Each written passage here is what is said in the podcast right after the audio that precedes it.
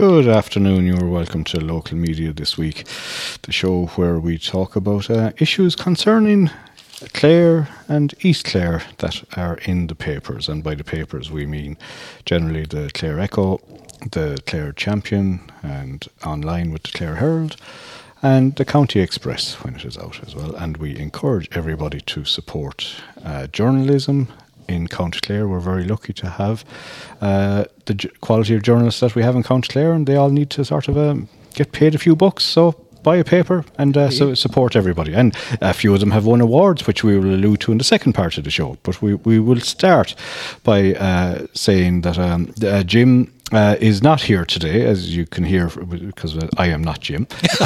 uh, just a shame he didn't tell me he wasn't coming, but uh, so I, I am a little bit unprepared, so m- my apologies in advance. But uh, the, the usual crew are here. John S., good afternoon. Afternoon. Uh, Pat O'Brien, good afternoon.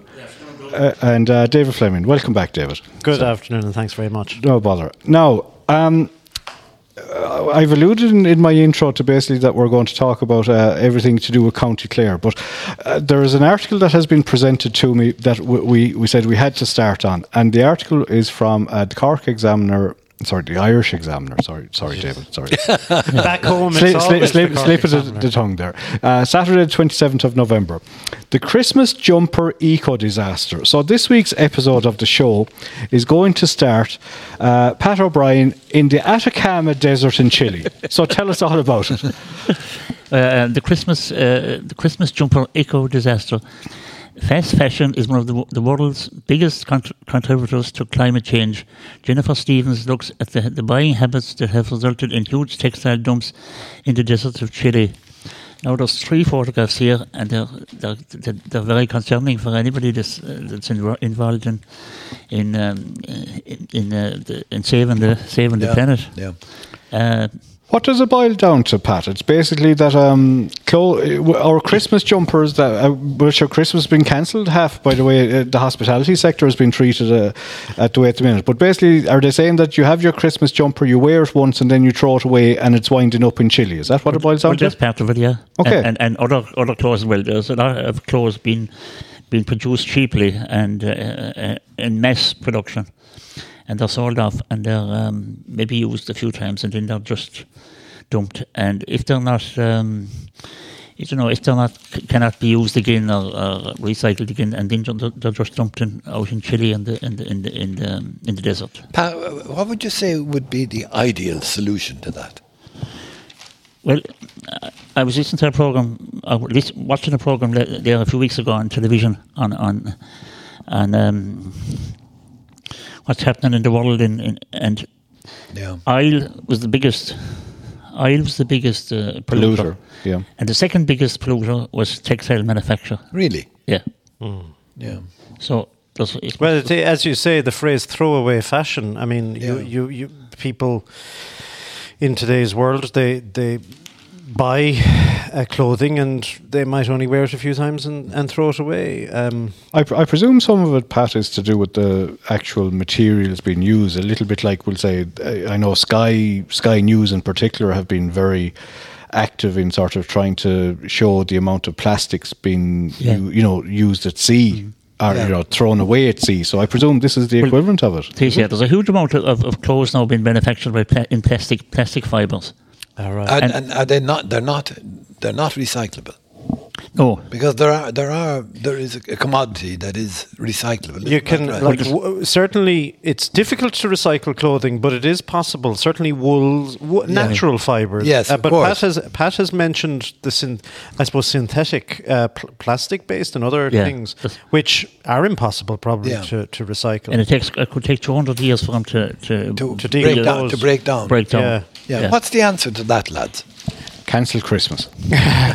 Well, I, to it, I, w- one solution is to try and rethink the way we d- we do clothing and uh, to recycle clothes, reuse clothes. I was sa- saying just before uh, we come on, we came on that uh, children, I, as a as a young fella, inherited a lot of my clothes and uh, fr- from the, the the generation just before me, and we wore them. And if they did survive, of course, they were well made. They might be passed down again. If, you know, you might get a coat or something.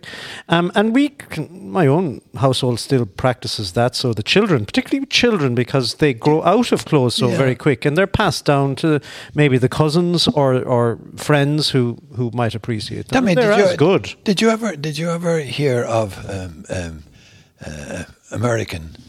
Uh, the American clothes coming into Ireland. I did. My mother would have often received yeah, I mean, packages. Yeah, I mean, we looked forward to yeah. Auntie May, you know, in Send, New York. Sending the package. Sending the package. Well, I think for children it's probably fine, but the, but the issue is probably with adult clothing, and, and there is, yeah. you can't really pass th- those on probably. But I, I would hope that our technology would um, would uh, would be enhanced so that we can begin to recycle these. I was watching a program a year or two ago in Italy where they recycle clothing, and it's quite laborious. They have to separate out each of the colours. Um, presumably it's wool-based or cotton-based, and uh, they, they boil the living daylights out of it, yeah. and they reduce it to a pulp. Now, what they do with that pulp, I have no idea, but it, it is part of this recycling. So maybe that's one potential answer. There's fifty-nine thousand tons uh, each year arrive in in the, in, in, in Chile. Uh, in Chile. Yeah. And thirty-nine tons, uh, thirty-nine thousand tons of them cannot be resold and end up in dumps in the desert. Yeah, it's scan- it's scandalous, really. Those photographs tell tell a lot, don't yeah, they? Yeah, and they're just appalling. Two out of five Christmas jumpers are only worn once over the festive period, and yet they still bought in their millions each year. Yeah. The research also looked at one hundred eight jumpers available from eleven, eleven different high street retailers and found that ninety-five percent of them were made wholly or partly of plastic material. Yeah. One solution to that is don't buy a Christmas jumper. Mm. Yeah. Do not buy a Christmas, or if you do, wear it every year. Now, right. Luke, what do you think of that? Well, I, what I think, John, is we've spent enough time on it, and we're going to move from the desert of Chile to the frozen tundra of the offices of Clare County Council, because I am going to refer to page one of the Clare Champion, an yeah. article by Owen Ryan, Anger Over Low Banner Growth Guidelines, and this is about a new draft county development plan. So, John, do you want yeah. to get involved in the row? Well, you know, there was anger about national policy, which provides certain targets for Clare's population growth, isn't that right? Um, now, tell me this.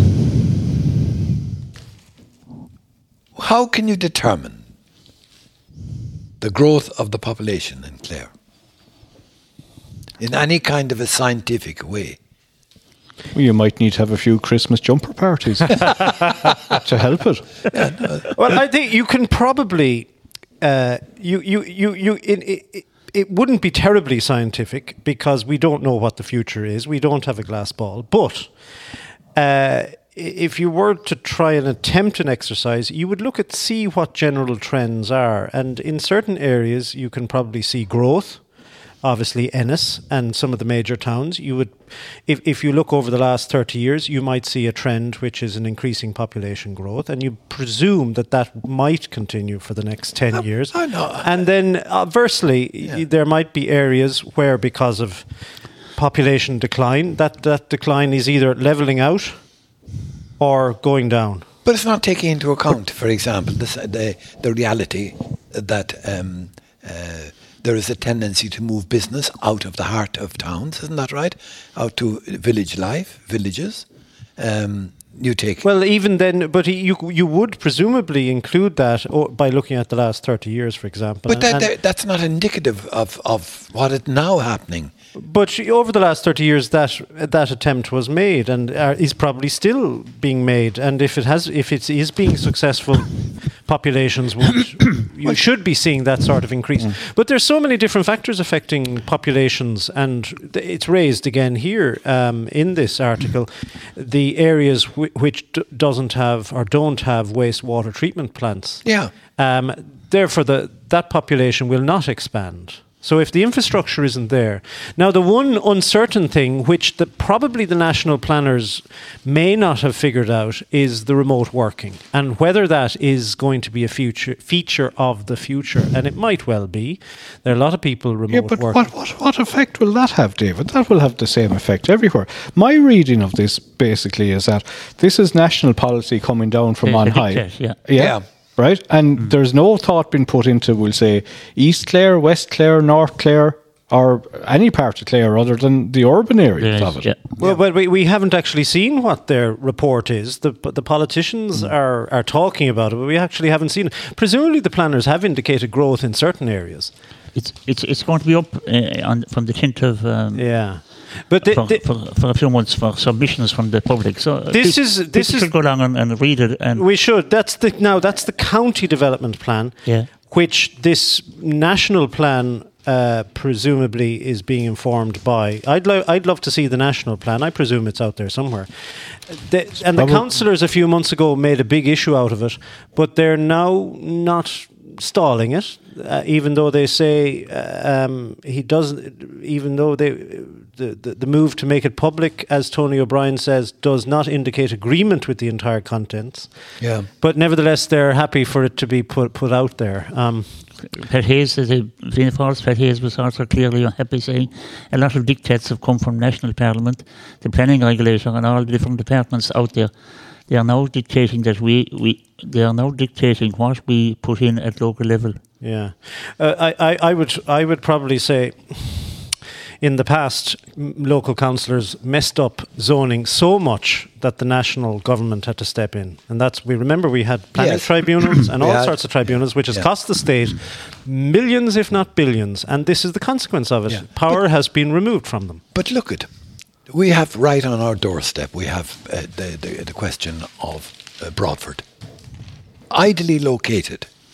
You know, in terms of uh, commuter distance to the larger towns, mm. ideally located, mm. okay, and at the same time uh, could easily be part of the revitalisation of rural Ireland, of East Clare, and all because of one simple factor, and that is that they do not have an up, a modern, up-to-date sewage system. Isn't yeah, that right? That's correct. No. And I would say I would place a lot of blame on that, on the council, which had control over wastewater treatment for si- since the establishment of the state, I suspect, and up until recently, until Irish Water took over. What, what do you mean there, by the way? You, do you mean the, the executive side yeah, of yes, the county the council? the executive. Like yeah. the failure, the failure of multiple councils around the country to to fail to put in place wastewater treatment facilities and water facilities yeah. has led to decline and to that those trends that now the national planners are seeing as trends. Mm. Broadford, now we don't know where what parts of Clare the national planners have said are going to increase. I suspect East Clare is is probably on earmarked for increase. Um, but but certain parts of West Clare, for example, are probably earmarked to decline. That is, if if this if the economic structure uh, for for West Clare follows a the same kind of design uh, that will operate in East Clare. Mm. What I mean, what I'm getting at, getting at there is that uh, West Clare has distinct disadvantages it for has, industrial. It has, it has disadvantages, and it has advantages in other respects, yeah, that is the tourism I, side. Absolutely. Um, but what maybe I go back to this point, and Luke, Luke, I'd like to get his views on it because he, he kind of very quickly ran me down on it. the, the remote, the remote working, because presumably. Um, if you can, if you don't now need to work in Limerick and therefore reside in Limerick or Dublin or London or wherever you might be, and you can actually reside in West Clare with all those disadvantages that we might come up with, yeah. presumably that is kind of a game changer, Luke, isn't it? If you had broadband. And the, and the, price, yes. the price of properties back in West Clare. And the price get, of pro- if you, you could buy you, a house you bear there. in mind that the price of properties, I think, in Lahinch last year went up thirty-eight percent. That's right. Don't yeah. don't don't remote work from Lahinch. Hmm. But uh, but but it, it goes back to the infrastructure. So if you don't have the wastewater and you don't have the broadband, you are limiting yourself. Infrastructure and planning. Where have we mentioned those things before? Yeah, you you don't have wastewater systems here. They're hidden in the second page of the Champion. Uh, so it's hard, look.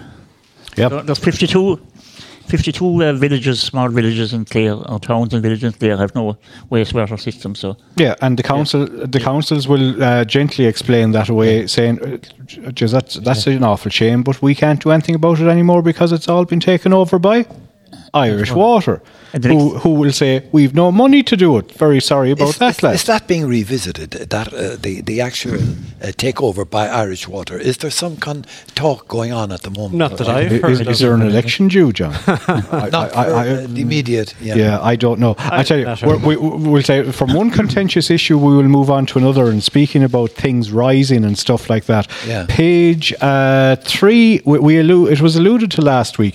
Page three on the Champion. And page sixteen in the Clare Echo, Dan Danaher and Pádraig McMahon's have articles, and it basically means that the county council's costs have risen by forty percent since two thousand eighteen because they have adopted a new budget.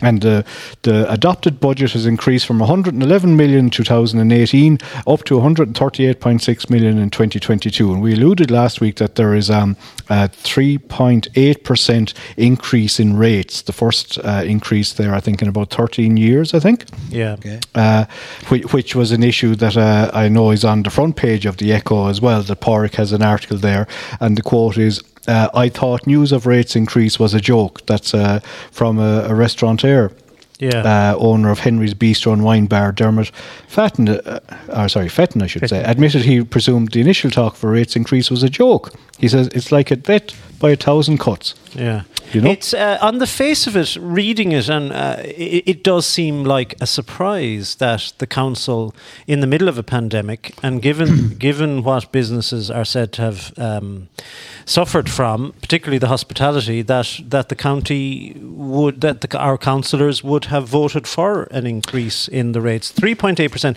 It makes us one of, I, I think we'll have to get the statistic right. Um, But this county, Clare, is one of the highest counties now in terms of rates. Can, yeah, can we get I th- that? I think it's in, I think right? it's, uh, I think it's in the top six, I think. Clare, top, top Clare, six. Clare, Leitrim and Cork are the three counties that have, have, have put up their rates this year. Yeah. Uh, mm. and, and and so it does seem a bit strange. But there Wait a minute, I got to ask you, lads. No, the, three yeah. of you, the three of you have attacked Uh, the actual increase. Oh no, we have all we have done is highlighted what is in the newspapers, there, and we're we're we're very much adopting. We'll wait now to adopt a position once we have this discussion.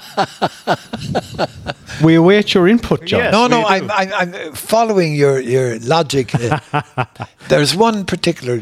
You've enjoyed the munificence of the county council in our area, haven't we? We've had little developments that uh, enhance the our, our East Clare zone. Yeah, and would you agree with that? Uh, uh, and the, I would, and the, county, right. and the county town, and all and, the county. And that no, the, the question wait a minute, is, wait a second now till I uh, put that in context. Is that not the job of the council, John? It is. Okay, go on. Absolutely, absolutely. And I'm commending them for doing the job reasonably well.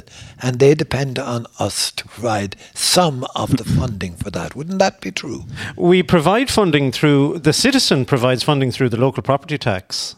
Yes, and, and so, and I, I, I, so I'm very happy to see a return on my on the tax I'm delighted, I pay. Yeah, uh, uh, but but and we should come to another part of that story now uh, in a second about two million uh, leaves the county uh, from the council because we, we we've over uh, because of the equalisation legislation yes. which applies. But but rates rates is the is the tax of course businesses pay and of course they benefit as well. But all all some might pe- some people. might question out there in the middle of the current pandemic where businesses have suffered is it would it not have been prudent to give them a break just for this year and then to um perhaps the timing would, could have been better all right oh, but yeah. but mind you times have gone out the door with this darn uh, what we call it COVID nineteen yeah. and, yeah. and and its brothers and sisters coming after it okay. Well you see the, the, the point about about it's okay uh, rates are fine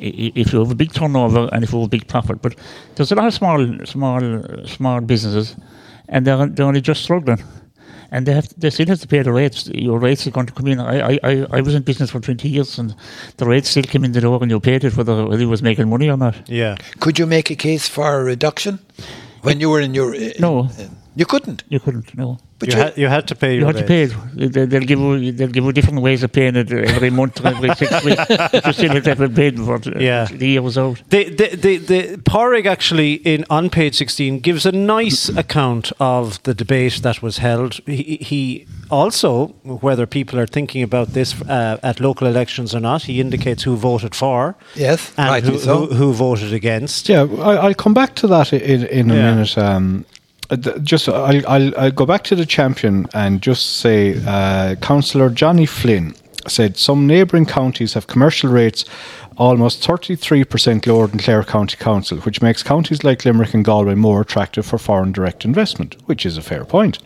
Uh, the Ennis councillor point, pointed out Clare County Council and Galway City Council are the only two local authorities on the West Coast that are net contributors to the L P F Equalisation Fund. Now, I presume that's the local property uh, yes, uh, tax, local property tax. Uh, equalisation fund. So it basically means that two million of the local property tax uh, collected in Clare is gone out. Is gone out to, to kind of equalise payments in yeah. poorer counties, okay. essentially. And and that would go now. Dublin is the big one of the biggest contributors because yeah. it, it would take its largest haul. Now, my point, Luke, is why did our councillors vote to increase the local property tax this year by five percent, I think it was. fifteen Was it f- the full fifteen percent? Yes. The full, so, and, and citizens out there, listeners, will know that local councillors have the power to either increase it to a maximum of fifteen or decrease it by a maximum yeah. of fifteen percent. Why did they increase it so that then two million of it would leave the county? Well, is it a little bit like if two million of it leaves the county, then Uh, you know, another, they might sort of get a bit extra then out of the increasing it by the fifteen percent. That you know that it, they, they'll, they'll, they'll, they'll get, get a bit back. They'll get a bit back. Just David, yeah. there was a point coming at me. Uh, I don't know. As Could they not increase to ten percent rather than fifteen percent? Then Councillor Mary Howard, right, made uh, quoted quoted by Pádraig McMahon there uh, that this is an undemocratic tax. The rates now we're talking yes, about. Yes, we are yeah. still uh, on businesses. She f- felt that there was parallels between the present and two thousand nine when the bubble had burst. But I only want the first part of that sentence. Yeah. Calling it a non-democratic tax on businesses. Does she not know what democracy is? And um, what is dictates what is democra- a democratic decision or yeah. a non-democratic yeah. decision? I, I doubt it because um, uh, she wouldn't have said it if she fully understood, because she is part of the democratic process. Absolutely. And a vote was held. Yeah. Uh, and, and the councillors there, she she is listed as amongst those voting against it, so she was part of the democratic process. So yeah. I'm not sure why she would have used that phrase. Maybe it was in the heat of the moment. Who knows? But yeah, well, well yes. there, there's a few other heat of the moment uh, quotes I see here as well. Um, they say turkeys don't vote for Christmas, but Councillor O'Callaghan and Councillor Talty are ratepayers, and they are in favour of the budget. Uh, Councillor Pat Burke noted. Um, yeah. Businesses are hanging by a thread, Councillor Clare Colvin Malloy warned, as she accused the council of rolling over on a challenge. And uh, there, you know, there's a, a debate in relation to the whole thing. And I see uh, Tony O'Brien uh, just going back to the rates. Yeah. Uh, uh, similar, he expressed uh, say, similar views were expressed by Councillor Tony O'Brien, Fianna Fáil, uh, says Pádraig McMahon.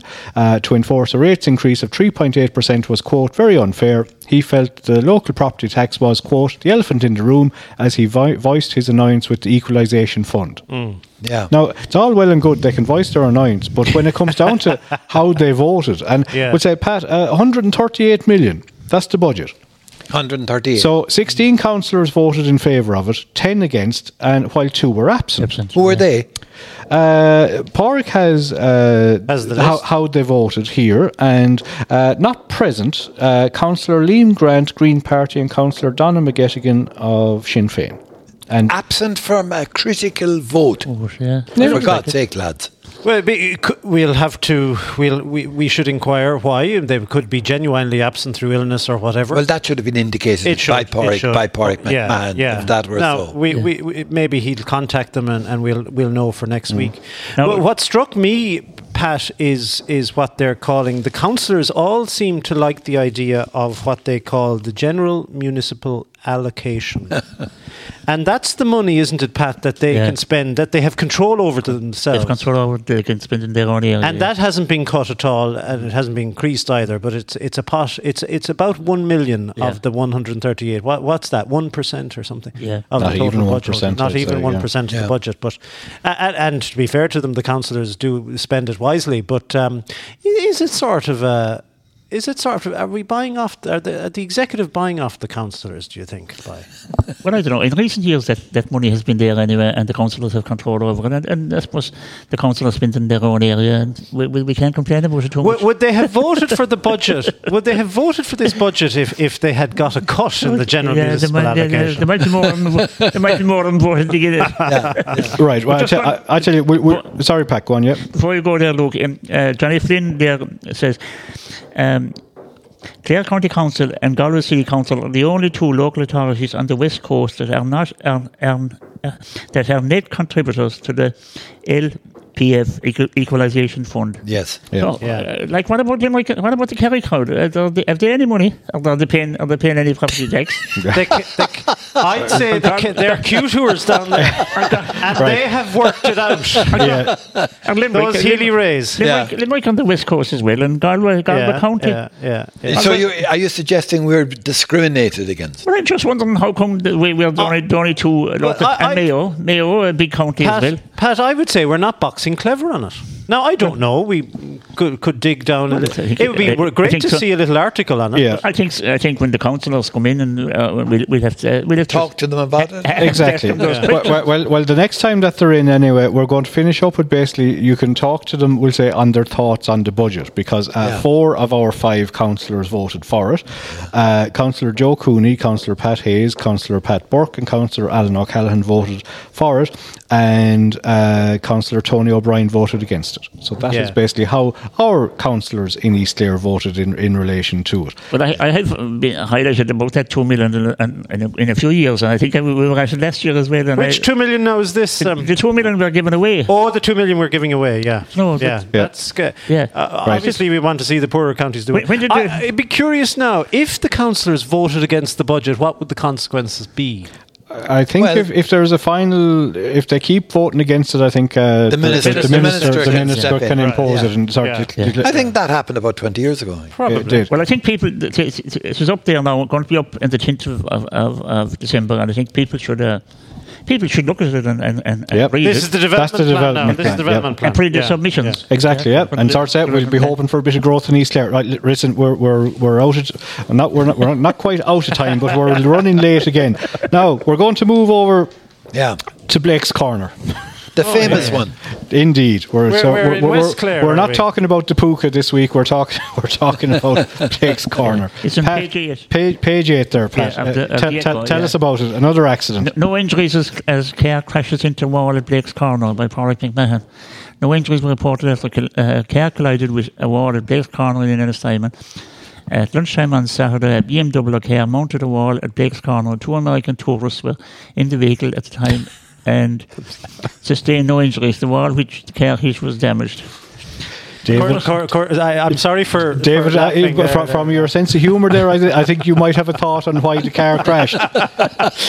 yeah, be a little no. bit like now. We'll say if Paddy was over in the States, he might have been driving on the wrong side yeah. of the road as well. Is that your thought? I, I think that is my thought, uh, because to to actually mount a car on that corner takes a bit of a bit of an effort, because you're, of course you're coming around on the left. This car yeah. had come around on the other side. Yes, it had. Yeah. yeah. Okay. Yeah. Well, well the, the the main thing anyway, Pat, is that no one was injured. No, that is uh, the main so thing. She's nearly trying to put Blake's Corner flying out of the end. That's been one that's been d- d- uh, discussed on a number well, of... I think the, the council have have, have, have plans for, for a new bridge down they have, the river. Yeah. yeah. They have to... They have again, to what's holding it up, unfortunately, and I know An Bord Pleanála often gets a bit... The, the story underneath that, by the way, is by Pádraig, and it says, An Bord Pleanála to decide on Blake's Corner hearing, held six months ago. And it just goes to show you the, the amount of... backlog there is in An Bord yeah. Pleanála. Right. They're, and, and they're not well resourced as far as I can tell, but this is the, the, the, the decision on whether the council can compulsory purchase the, the, those two buildings. What is well resourced in this country, David? Well, that is a very good you question. Know, we, we talk about it again. Yeah. But I, I, I'll move you on okay. from Blake's Corner to another topic you wanted to cover, and you wanted to talk about Coillte. Well, that's right. And this is page nineteen in the farming section of The Champion, and it's a piece by Dan Danaher reporting on uh, proceedings in the Oireachtas. And the headline is, Coillte called out for, quote, wanton abuse of the environment. And it is, um, uh, it, it has been raised by Deputy Michael McNamara, uh, speaking on the Land and Conveyan- Conveyancing Land Reform Bill twenty twenty-one in the Dáil. Deputy McNamara stated it was time to reimagine and re-question what Coillte and the land estate owned by Coillte are for. Um, he he makes the point that uh, the agency uh, ha- has has a large amount of land uh, and woodland in sh- in, uh, on the Slieve Barnes uh, here to our south, and uh, uh, and that there's what he calls an ugly scar on the mountain as a firebreak, which w- which was created fifteen years ago. The independent deputy recalled the agency cleaved into the mountain and dug everything out of it over an area that is about ten metres wide, so it's a substantial thing. All soil was taken out so that fires could not spread. All the land is planted by Coillte and people walk it regularly. It is scenic. If one goes on the other side of it, one looks down onto Lough Derg. If one stays on the east side, one looks at the plain that the mm. Shannon once flowed through as it went out through the Fergus Delta, be, rather than cutting through Killaloe Ballina. Pe- many people walk the land now. Coillte does not block that, but it does not much facilitate. Does not do much to facilitate it. And he, you, you, people will read the article itself. He gets very agitated about it. Um, talks about the monoculture of the Sitka spruce plantation, like the vast majority of plantations all, uh, owned by, by Coillte. Nothing will live in it, he says. There will be neither squirrel nor a deer. Coillte will rape the countryside as it does. It is not doing anything wrong. It is just doing what it is required to do by the law of this land, which is made by this Parliament. It will carry out its mandate and rape that mountain. Now, he got caught up by the Cahirlock, who told him that that may not have been an appropriate word to use, the word rape. Mm. Um, but he obviously felt very strongly about it, and I'd be kind of in agreement with it. I, I, I we all benefit from Coillte and the access that Coillte provide to walkers and hikers and so on, and, and cyclists. But it is the it is the fact that it's predominantly a monoculture of Sitka spruce that kills effectively everything underneath it. And even though they try to put a percentage of other species in there, I think they should go a little bit further. I don't know. Right. What do you think, John? Uh, John, you have twenty seconds. Your thoughts. On the, on the forestry yes. question, well, you have a, a situation where Sitka tended to dominate, as you said. Mm. It's fast growing. It, it, it's what we're going to learn out of that experience that's relevant now. In other words, what should be the constraints in terms of replanting? Mm. Should we allow the monoculture you spoke of, or should yeah. we take a lesson from it and actually? Yeah. But um, but w- I've, we've seen, if you go to Mount Shannon woods or any other woods in the locality, yeah. you'll see that the replanting is the same Sitka spruce. Mm. Okay, unfortunately. Right. Listen, uh, time is moving on, and there's one article I want to get to, uh, which sort of sort of refers to East Clare, but uh, is one that uh, sort of uh, can be a little bit taxing on occasions, and it re- it relates to um, electric charging points. Uh, oh. Needing to become a priority. Yeah. Page fourteen in the Clare Echo, Pádraig has uh, an article in relation to it, and we we have alluded to in the past about the lack of charging points, uh, public charging points over East Clare. How bad again is that? Uh, it's non-existent, John. No, no, be serious now. No, I'm I am I am being yeah. serious. Yeah, yeah. If, no. if you travel from Ennis, Ennis? I would say through Tulla, Kilkishan, uh Uh, you can come to Bodyke, you can come to Tuamgraney, you can go to Scariff, you can go to Mount Shannon, you can go to Whitegate, and you won't come across a charger until you hit Portumna. And that's that. And that's that, right? And then you can travel all the way back, and uh, you can sort of go to Fecal, and you can go to any other village in East Clare, Killaloe, and you won't hit it, you won't hit a charger. But that, and, that, and of course, that's uh, the point. Uh, he, he quotes a person here saying exactly the same point. Luke, would you believe?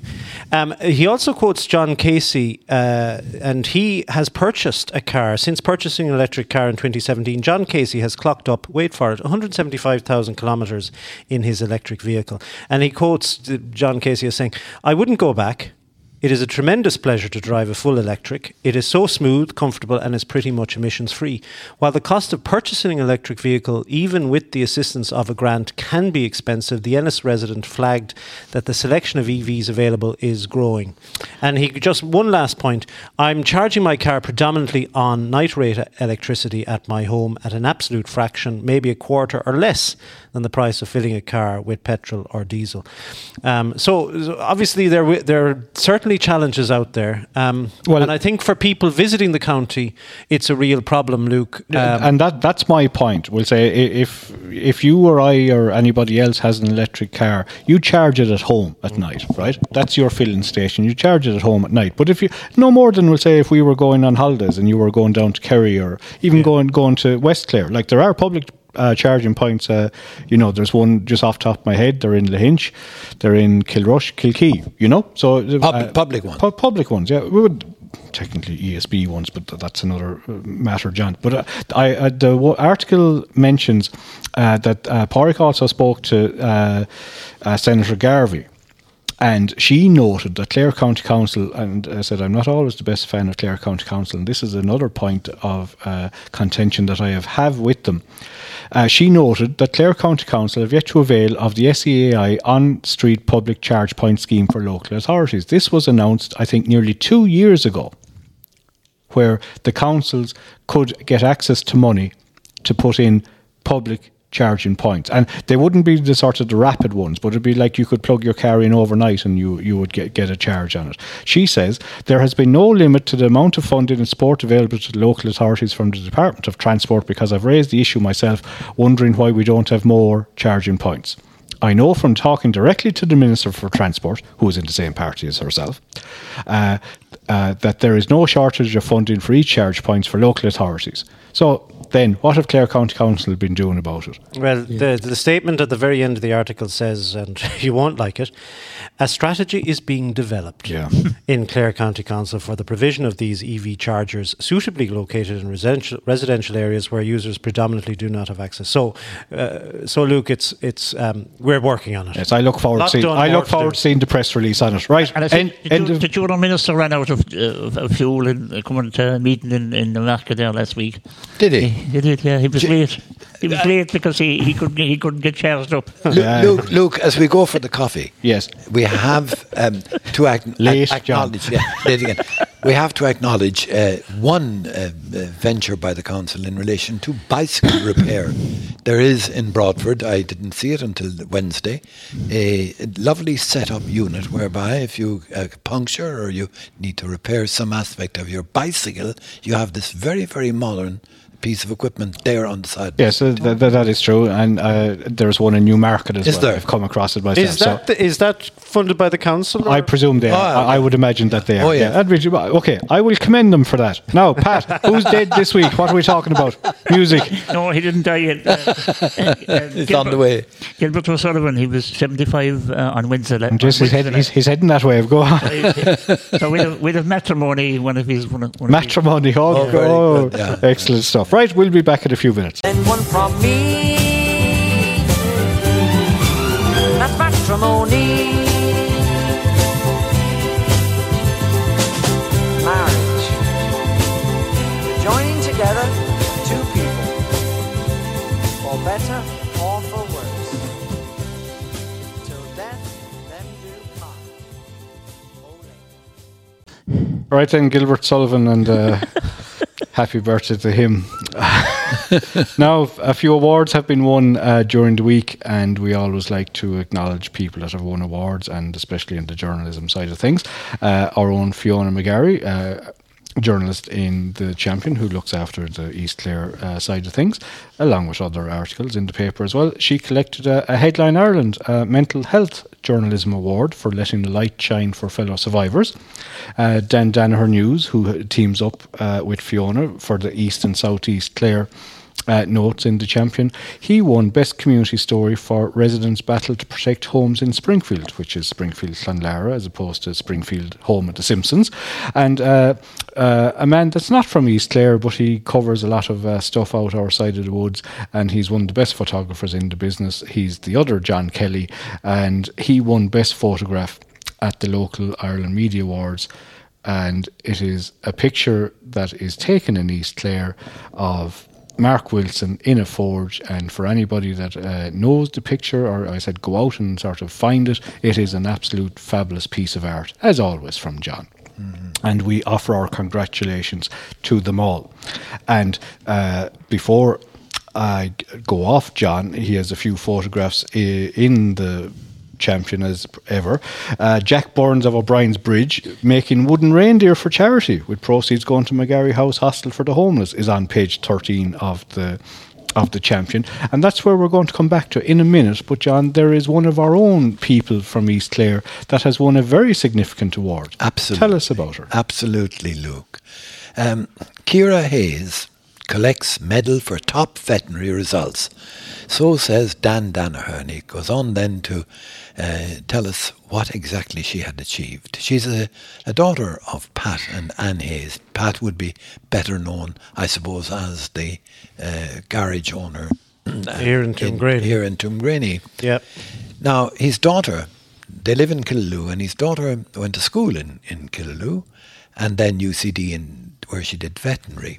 And she has scooped a major accolo- uh, accolade oh, yeah. by winning three major national awards. In her final year, she took the first place and the highest marks in Ireland in final veterinary. But she also won the More Done Foundation Prize for the student who performs best in the area of farm animal clinical studies. And also, believe it or not, she won the Norbrook Prize for the best student in small animal surgery. And in the interview that Dan had with her, you get a sense and of, of the kind of personality she is. You know, she says, if you do a cesarean section at three a.m. and the little calf is running around when you are finished, you have saved two lives, which is very rewarding. Ending the suffering of an animal is also very rewarding. Something warm is coming out of the interview, you know. So it's, uh, Kira, it's uh, congratulations from all of us in uh, Scariff Bay Community Radio. And some weekend you're down home, we'll have to meet and have an interview with you.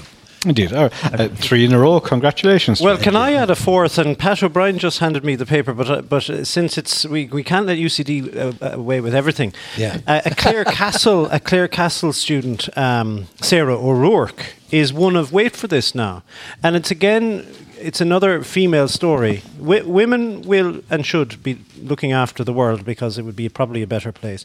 She's only one of sixteen women in the University of Limerick to be awarded the WiSTEM two D scholarship from Johnson and Johnson. Uh, as as I said, she's from Clarecastle. WiSTEM two D stands for Women in Science, Technology, Engineering, Mathematics, Manufacturing and Design. Oh. And uh, she's a third-year biomedical engineering student.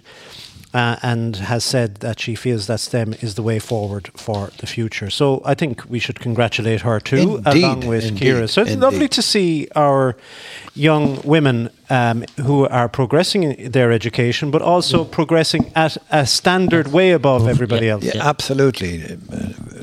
Indeed. Okay, I will offer our congratulations to her. Now, Pat, uh, page thirteen in the Champion, I see a pledge over Mills Estate.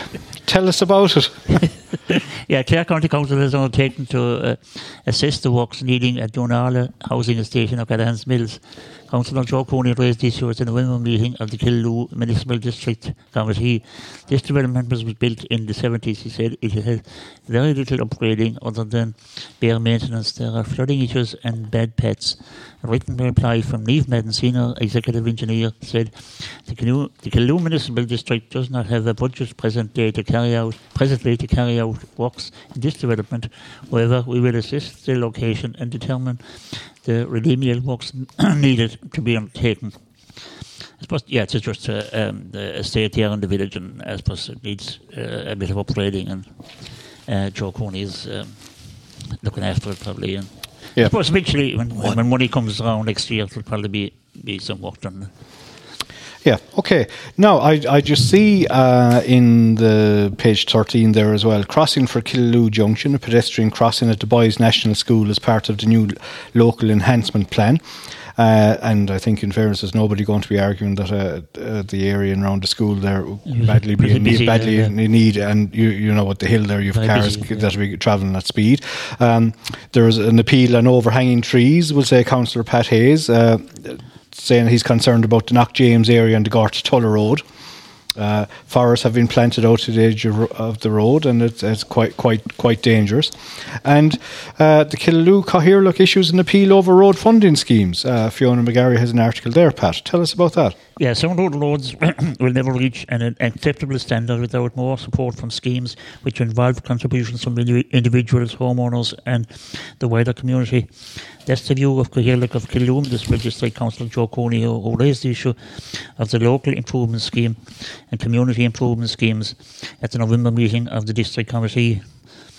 Uh, they have the Broadford men down here, but I, I don't think, I don't know, would Joe be, be too pleased to be called the Broadford man? Because uh, Joe's from many places, but I didn't think Broadford was one of them. But, so. but is is Joe saying that individual homeowners should be paying for roads? Is that what he's saying? Well, I think there's a scheme there where, where there's a scheme there where you can where you have a private public partnership where uh, people will, it was a oh, small yes. road and there's only a few people on it. Yes, yes, yes. And it needs to be repaired. That uh, they, they they make a contribution, and I'd say they're trying to, to up that right the amount of, of those roads and, and trying to extend that that that, kind, yeah. that type of stuff. And get get the county council to actually take over the road. Well, I'd say the council would pay uh, half of it, and then maybe yeah. you you'd pay the other half of the maintenance, or uh, pay a contribution towards it anyway. Yeah, I, I you know. just see there. Um, it says in twenty. twenty twenty-one, the Killaloe Municipal District completed two roads that were applied for under the Community Involvement Scheme, or C I S. Mm. Uh, that's right. He says those roads were located in Oatfield near Six Mile Bridge and Carnachilly near Killaloe.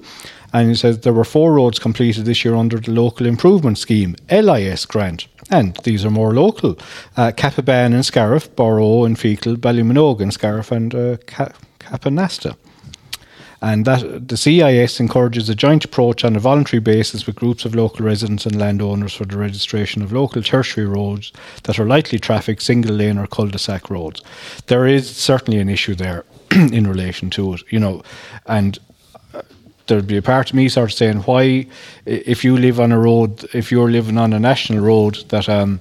You know, uh, the council or the National Roads Authority would look after the road, but if you're living on a rural road in uh, east, west or north Clare, that uh, you're expected to contribute yeah. towards the road. Are you not paying taxes yourself? Well, it's a fair point on that point, uh, that we all we all have an equal responsibility in terms of the taxation we pay to the local authority, as yeah. we've started in uh, this programme. Uh, but then, if you do live in a remote or in an uh, on a road which has light traffic, you are expected to pay for that road. So it is it, you're you're paying double, in fact, yep. once I you've would, paid I, your taxes. I, I, I would I would argue that. No, um, Dan Danaher has has uh, an article here, Princess Diana and her links to Killaloe's Old Mill. And this is basically um, the third edition of the Journal, which is um, a fabulous publication that Killaloe Ballina Local History Society produce. And they have a few different articles that are in it. John, do you want to tell us something about uh, it there? Uh, Princess Diana and her links to Killaloe. For God's sake, the Old Mill. Uh, back, would you believe this now? Back in September eighteen seventy-three, Lord Spencer, I bet you remember that name, mm. do you? Oh, yes. And Lady Charlotte Spencer visited the mill in Killaloe, which was considered a great honour at the time.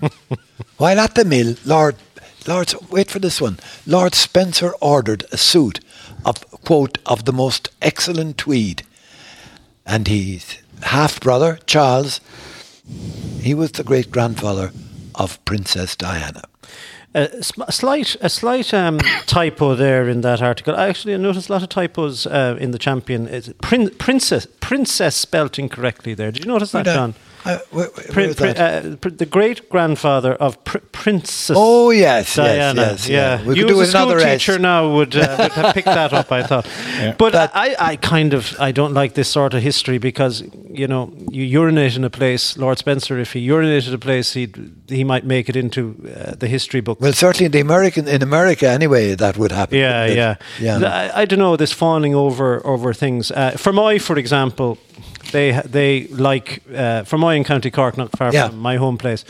Uh, Lord Fermoy was related to the Spencers, and there's often a piece produced yeah. every Christmas saying how Princess Diana is related to yes. Fermoy yes. people. Yeah. Uh, we, we, but anyway, celebrity yeah. history. Uh, we'll well, get over it. It, it does. We'll now, th- there's one or two, uh, we'll say, articles that are of in- interest, just uh, that are in the journal, and. Um, The discovery of negatives of photographs taken by Peter Lacey by Paul McGrath evoked a lot of memories for local residents this year. And Deborah D- Dudgeon, who was one of the people involved in uh, producing uh, the journal, she said a lot, a lot of people felt it would be great if the new Shannon River, River crossing was named in memory of Peter Lacey because he taught so many people to swim. And said a photograph of Michael the Hawk Daly, who started a campaign that led to the erection of a monument on Killaloe Bridge in memory of the Scariff martyrs, is also uh, in the journal. And the link with the O'Brien family from Ballina, an internationally re- renowned author, Edna O'Brien, concerning Drewsbury House Tuamgraney, is also referred uh, to it. And Deborah Narling thanked everybody who helped me put the publication together. Uh, Fifth Gear Design, the Nina Guardian print, and all those who contributed. So that's on sale in local shops in Killaloe and Ballina, which segues me very nicely into something else that is sort of on sale in one or two local shops ar- around East Clare as well. Yeah. And it's alluded to on page twenty-six of the Clare Echo. And uh, we're going to. I'm going to leave this to you, John, uh, because uh, we're sort of going to give ourselves a little bit of advertising here. Okay. Scar- and, and Marie will give out to us if we don't publicise it. Well, it's Pádraig McMahon writing about uh, Scariff Bay Community Radio, but in particular, he's talking about the beautiful Scariff Bay calendar, show, which showcases the best of East Clare. Now, there are two fundraising um, uh, projects each year. Well, this is the first year we've done this one. We had only one fundraising project prior to that. That was the church gate collection. But now this year, to enhance, because we lost out somewhat on the church gate collection, uh, the idea of a calendar suggested by Pat here of our own, and it's on sale now. It's a lovely, lovely mirror image of some of the finest yes. locations in East Clare. Well, you're quoted yourself in the piece by Pádraig. You are indeed co- co-presenter of this very show of, uh, oh, co- sorry, co-presenter of Saturday Chronicle, John S. Kelly. Oh, well, that's Out- coming up uh, next Saturday. Uh, outlined the calendar ticks all the boxes. Yeah. Um, it is lovely from an artistic point of view, a functional point of view, and from a fundraising point of now, view. Now, look at Scores look very high. Five quid, five euro. Is the cost of the calendar. Where can you get it, John? You can get it in Mairead Bands, you'll get it in Centra, but you'll particularly get it from any one of the our colleagues associated with the radio itself. Well, and you're also going to get it in Ted's Fruit and Veg we, uh, be, be, be, for a very special link, because the lady that took an awful lot of the photographs is of, of it is associated uh, with the same premises that was there with Ruth Griffin, and we have to oh, very uh, good. We have to congratulate and thank her for uh, the effort that she did into it. And uh, John, I know you're not the only one quoted in that article, because I see here at the end of it, O'Callaghan's Mills Pat O'Brien, who is a weekly contributor to the local media show, because it's the very show we're on.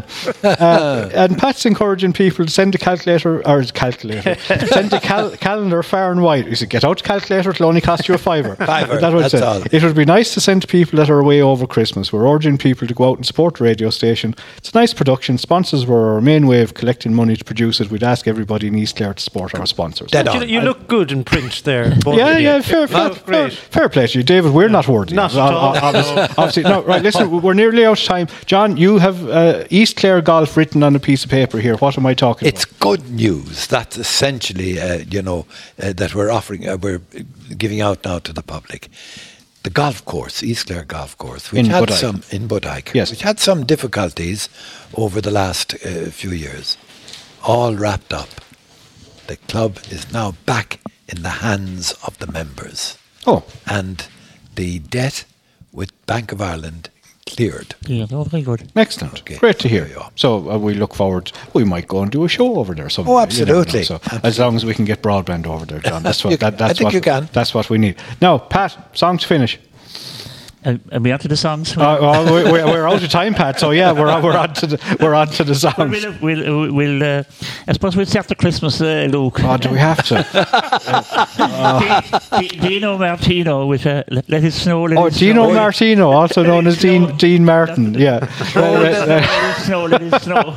You're trying to confuse me here now and start getting me out of it. David Fleming, thank you very much. Pat O'Brien, John S. Kelly, thank you. Uh, Jim, hopefully will be back thank in you. the in the chair here next week, and uh, if he's not, he'd better give me a bit more notice. Right, listen folks, I hope you enjoyed the show. Uh, that's it for this week. Take care, God bless, and we'll leave you with uh, Mister Martin. Take care.